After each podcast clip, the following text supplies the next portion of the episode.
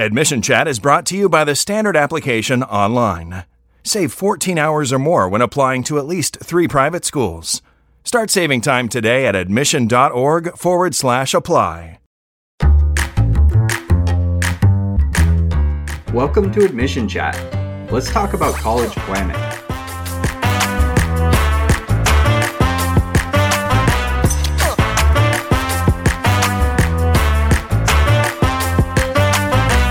Greetings, I'm Darren Worcester, and in this episode, we're talking to Dr. Aviva Legatt, author of Get Real and Get In How to Get Into the College of Your Dreams by Being Your Authentic Self, and host of the College Admissions Real Talk podcast. Uh, Aviva, welcome to the Admission Chat podcast. Thank you very much for joining us. Thank you, Darren. It's great to be here.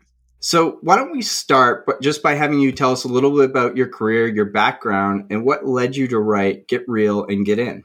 Thank you for that. So, uh, again, I'm Dr. Aviva Legatt, and I am a college admissions consultant today.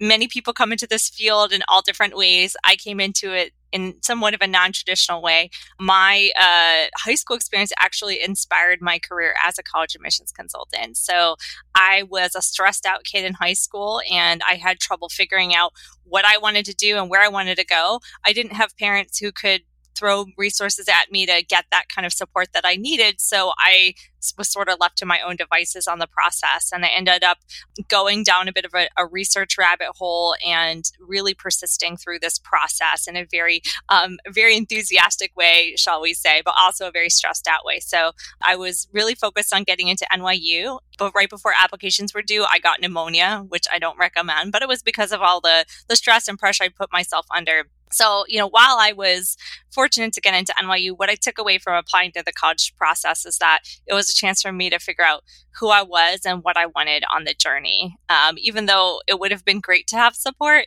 not having support really forced me to get real within myself and really understand what I needed and try to seek that out in other places. Once I got to NYU, I decided I wanted to do college admissions as a career. So I had been a music business major at NYU, but I got very excited about school activities and getting involved on campus. So that's what brought me down to Penn and, and Wharton, where I got a master's and doctorate in the field of higher education. And I worked most recently in my full time role as Senior Associate Director of Admissions, where I served on Freshman and Transfer Admissions Committee, oversaw pre college programs and academic initiatives.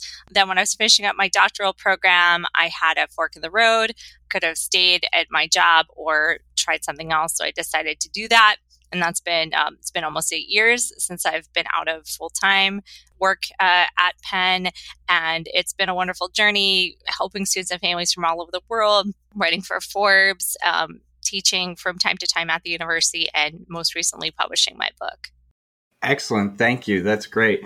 Um, so when we first started about having you on the Admission Chat podcast, um, my initial thought was like, "Wow, most of our families are deep in the process of applying to private schools right now. This might this might just be a little bit a little bit too close to the bone to then say, okay, now think about applying to college. Like, I think they'll need a breather." Um, and your response was, you hear from families with kids of all ages, even in elementary school and that sort of stuff. So I'm kind of wondering, from your perspective, when do you think it's healthy for parents to start? having these discussions with their children about planning for college and thinking about course selection and all that sort of stuff?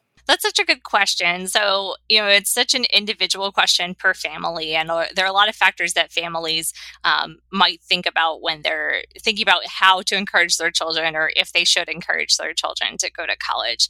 Um, for a family that knows that their child will want to go to college, it's a good time to think more explicitly about it starting in sixth, seventh, eighth grade when you're looking at course selection. So, one of the biggest um, course decisions for students and families, especially those that want to go into business or STEM, is taking math um, and advancing in math ahead of high school.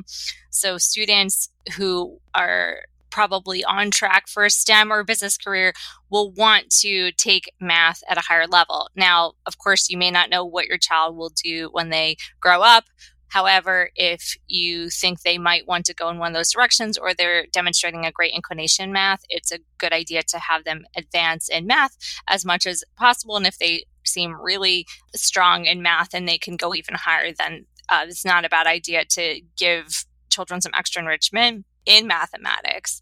In terms of explicit college talk, um, you know, that's a that's a really hard thing. I think that families who value college may, uh, if both parents went to college, they may have degrees on the wall. That's kind of creating awareness around college. Um, if you have friends and, and, family members who speak fondly of college, that's a, all a way to create a college going culture in your household. And your child may also benefit from any college going culture that may exist in your community as well. That's great. Now, you mentioned earlier your own personal experience and sort of how it can be unhealthy if you put too much pressure on, you know, planning for college and that sort of stuff. You know, what, how, as a parent, what advice do you have to kind of walk that fine line between giving encouragement and helping them understand the possibilities and the different avenues that are open to their children and kind of pushing too much so that there's undue stress and pressure on their children? That's a great question. And I'm a parent now. However, admittedly, my kids are a lot younger than teens. So I'm speaking as a parent, but not as a parent of teens. And I know that it's a different, a little bit different. But what I see as the role of a parent from being one and also from working with a lot of parents of teens is that the best role that a parent can take in this process is the role of facilitator. So as the parent, it is natural to feel pressure to want your kids to achieve in a certain way or succeed in a certain way. But if you project an image of success onto them, they may or may not adapt that same image for themselves. They may adapt it to appease you or to make you happy, but in the end, it may not actually line up. It will catch up eventually. The misalignment will catch up eventually, even if they go down the road that you're hoping that they take. So, my advice as a parent and as somebody who sees parents is that the most effective students in this process are those whose parents play a facilitative role. So they can provide resources they can link students up with resources but really it, it's about encouraging your child to ask the questions and to have your child take ownership of their process knowing that they have your support. So you know unlike in my case my parents you know, didn't get involved enough in my process, but you can get involved more, but you don't have to be so involved that your that their college process ends up being your college process. Yeah, that's that's a great point. I love that. Um, at the heart of your book is the message of getting real with oneself, and I think that's kind of what you're starting to allude to here. Uh, and when it comes to college planning, you write about the impressiveness paradox. Can you describe what that is and how it can actually hinder someone's application? Absolutely. So, um, the impressiveness paradox essentially says that when you, the student, are putting forth your narrative, you there is a way to go too much over the top where you are not um, being authentic to yourself, and that inauthenticity is clear when someone is reading your file. So, if you, you know, as I say in my book, claim to save every honeybee in the world, but let's say you've never been involved in any kind of you know honeybee activity um, there's nothing to demonstrate that mission then it kind of falls a little shallow and a little short so whatever mission or vision you have for your life certainly make sure to put that forward on the application but also make sure that there are concrete experiences that back up your positioning around whatever your mission is uh, to go to college yeah, that's great. We we hear that from the K twelve admission folks so much that they just want to have an authentic conversation, and um, you know this this notion they hear too often of students trying to build brands and that sort of thing that don't necessarily match up with who the student are. So essentially, you're saying it's really more important to just be yourself, correct? Absolutely. I think that, you know, there is certainly um, a branding element of the college application because whoever's reading your application is going to be reading it in a hot you know a hot minute so you can't say so much about yourself that whatever the person is reading doesn't take anything away from it. But you can't be so big in your in in your words that your actions don't back it up. So it's finding that theme or that thread that will help someone who doesn't know you get to know you and really understand what value you can bring to that college that you're seeking admission for. Because ultimately, whatever you're writing about, it can be authentic, but it may not be relevant to your audience. So, for example, uh, I mean, this is kind of extreme example, but if you write up about a breakup with a romantic partner as your college essay, it's like, I'm glad you got that off your chest, but that's not really an appropriate topic for this exercise. The personal statement is really an essay that students should write that's designed to demonstrate their character and what they would contribute to a future community. So there is a marketing element to it, but marketing can be authentic or it can be inauthentic. So basically, uh, if what I'm hearing is really to kind of drill down to the point and find that one angle where you're matching your goals and aspirations with what the university provides and and why they you see them as a good fit. Would that be definitely and in and in the book um, in get real and get in i have a framework that walks um, students and uh, the book is really geared towards students. It's my book is really designed to help students figure out who they are and what they want on the journey to college. So it's designed to help them think about how to actually find out what is this university all about and how do I fit there versus crafting a narrative that really doesn't have any alignment with what this university is stands for. Perfect. You also write about, you know, encouraging applicants to rethink the notion of their dream college. You know there's so many students out there that just see this one university or this one path before them and think that's you know what they have to do. And you're right that there's no such thing as a best college only a best college for you. And you go on to say this part this part's my favorite. College admissions is no not sports. You don't win college admissions like you do a track meet you know what are some of the factors that you encourage students to think about when evaluating what the best colleges for them actually are that's such a great question. So, what I always encourage students to do, particularly through my organization, Ivy Insight, is encourage students to look for their college admissions X factors, I call it, which is definitely a, a marketing uh, term. Um, that stands for experience, expertise, and exponential impact. Um, so, essentially, it's all about finding out what you're interested in. Um, what you can be really good at your expertise and then how you can use what you're really good at to make a difference for other people. So you can't really figure out what college is best for you until you figure out a little bit more about your interests and that you're using those interests ideally in a way to help others. So for most people, it is more than feasible to build expertise in something, whether that's through writing a research paper, starting a blog, you know, writing for a school newspaper. Uh, there's so many ways to build expertise according to what the student's interests are. And then the key to choosing a college is really thinking about, you know, what would the ideal academic and extracurricular pathway look like for me when I go to college? And then what colleges match my interests really well. So along with the framework, I have what I encourage students to do is actually reach out to people at colleges they think they might be interested in to get some more subjective insight about how that college might fit their interests. So if I'm a student and I'm really interested in basketball, and I know that's not an academic subject, but let's say I love basketball and I reach out to a student who's on the club basketball team or who's on the the, the college's basketball team that conversation may give me more insight than any information session or campus tour I could take because I'm speaking with somebody who is living out a part of the experience that I hope to live out when I am at this college. More relevant to the college essays, I would recommend seeking out a college professor in a topic that you think you might want to study and you can approach these professors. Um, a lot of professors are open to hearing from students if you make a small ask and you ask for a time limited ask like a 10 minute a 10 minute phone call or if you you know we're living in a world hopefully where campus visits can happen again more regularly if you're going to be on campus one day and you want to sit in on their class you can ask for that as well.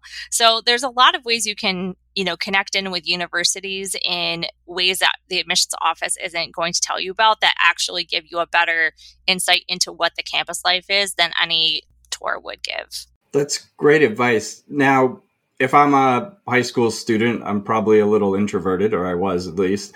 Um, and the idea of reaching out to college professors probably makes me a little nervous. How would you suggest that they go about? Should they do it through the admissions office? Should they look up email addresses on the school website and just email the professor directly? What do you think their best path is? So I would say, you know, for I mean, introverted or not, I, I know there's a lot of shy people, shy people out there. And, you know, the, the idea isn't really to connect with the professor just to say like hey you know i'm a candidate but ideally you're doing something that's adding value to that professor. So um, if you're working on what i called the college admissions x factor your experience your expertise for your exponential impact there might be something that you're doing that could relate to something that they're doing. Or maybe you look up a, an article of theirs on google scholar uh, and you you read it and you just share that you really enjoyed it and mention that you're going to be on campus and you'd love the chance to say hello, or you have a couple of questions that about whatever they've written about or something that they can answer related to something you're working on. So the idea is not just to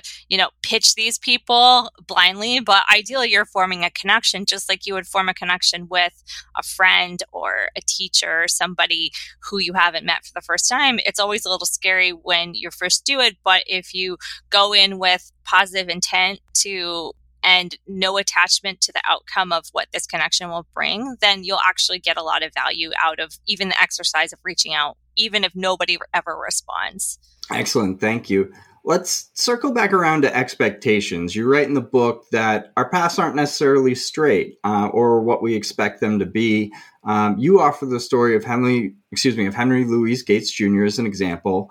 What did you find inspirational about Henry's story, and why did you want to include it in the book? what I really appreciated about Henry's story, um, he was um, he's a, a, professor at Harvard, and he has a show on PBS called Finding Your Roots. He's he's a, an all around Renaissance man, you know, a, a public intellectual. Um, he uh, writes a lot about ancestry. And one of the things that I loved about Henry's story was that his estimable aunt, as he called her, I believe she was actually a, a great, great, great grandmother, um, she was enslaved. And learning about how this woman who was a slave was written up in the paper really inspired him with his interest in ancestry and genealogy and he ended up taking that as his career and so what i loved about his story was as this authentic passion that he developed from this article and he really pursued that. He didn't allow you know any specific expectations to you know drive where he went with his career.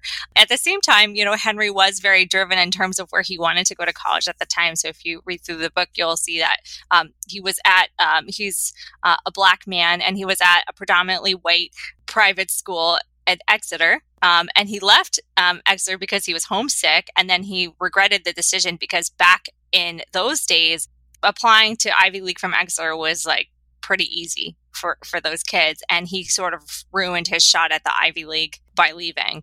But then he he kind of went he he went to a couple institutions he ended up transferring because that was really important to him. Um, he grew up in the time of the civil rights when black students who were looking to be educated wanted to go to these predominantly white institutions. That was very important at the time. And so he really took a non-traditional path to get there, but he got to where he wanted to be in order to um, achieve the influence that he hoped to achieve.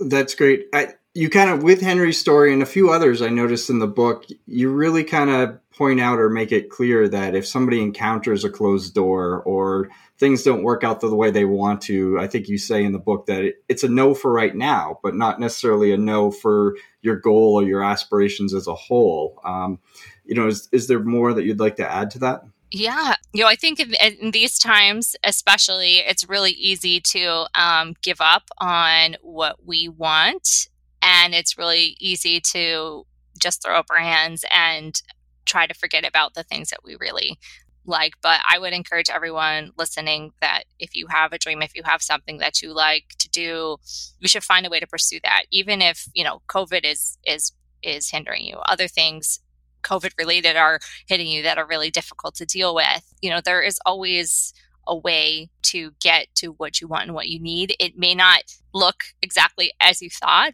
but you know, I would not give up on whatever you want to do. And I see a lot of students and parents get very discouraged, especially these times on you know what they can do to make the most out of the high school experience. And the good news about these times we're living in is that we have technology and there's so many opportunities that students can connect to so many support systems that students can connect to in these times. Um, i'll call out one of my favorites which is the conversationalist. So that's a platform for gen z students. It's a free platform where students can talk about issues so both world issues and then personal issues as well. And it's a really great hub of connection. Is it the same as in person? No, but but we still do have ways to connect with people, to grow, to learn, to be supported. So I would encourage people to if they think they're getting a no or they can't get to things that they want to get to that to find that other pathway is always possible.